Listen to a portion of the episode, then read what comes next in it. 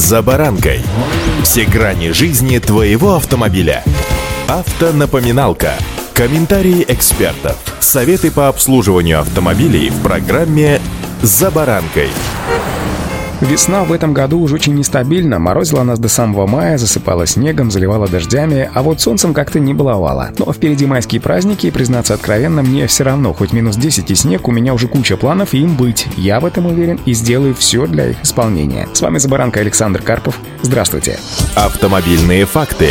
Стоит отметить, что с 1 мая снег и лед окажутся под контролем. Это, конечно, фигура речи, хотя как раз это определение подходит как нельзя лучше. Поскольку с 1 мая изменится требования к маркировке и виду этикеток шин. Теперь производитель будет обязан также указывать информацию о сцеплении на снегу и льду, пишет российская газета. Евромаркировка, напомню, это этикетка, которая наклеена прямо на протекторе шины и была введена в Евросоюзе еще в 2012 году. Задача ее — помочь покупателям сравнить различные шины и выбрать наиболее безопасные и экологичные. На них, помимо марки и типа размера шины указывается также и сопротивление качению. Оно обозначается буквами от A до G. Такое обозначение можно сравнить с обозначением энергоэффективности электроприборов. Наиболее экономичный класс A. У шин примерно так же. A — это наименьшее сопротивление качению, G — наибольшее. То есть у шин класса A накат будет больше, как следствие меньший расход топлива и меньшее количество выбросов в атмосферу. Для сравнения, машина на шинах с сопротивлением G израсходует на 6 литров с лишним больше бензина, чем та же машина с сопротивлением A.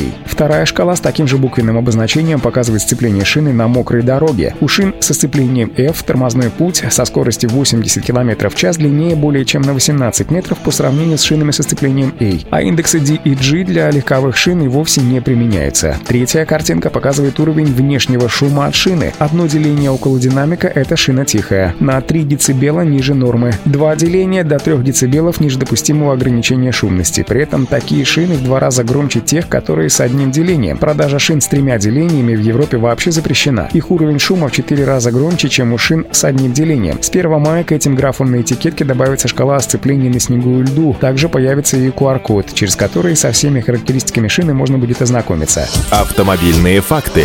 Символы сцепления на снегу и льду указывают на то, что шина действительно работает и остается безопасной в сложных условиях. Эксперты не рекомендуют использовать шины в тех регионах и в тех условиях, для которых они не предназначены. На практике Торможение на мокрой поверхности противоположно торможению на льду. Улучшение одного показателя обычно снижает показатель другого, поэтому этикетки шин, применявшиеся ранее, не отражали реальных характеристик зимних шин. Конечно же, низкое сопротивление качению, экономия топлива — это очень важные характеристики, но для стран со сложными зимними условиями, такие, например, как Россия или северные страны Европы, для безопасности наиболее важно сцепление шин на снегу и льду. Прежняя же евромаркировка применялась к шинам для легковых автомобилей, внедорожников и легких грузовиков. Новые этикетки будут наносить наноситься еще и на грузовые и автобусные шины. Евромаркировка по-прежнему не распространяется на шипованные зимние шины, которые, кстати сказать, летом в нашей стране под запретом. Впереди майские праздники, планируйте их тщательно и проводите безопасно. И удачи!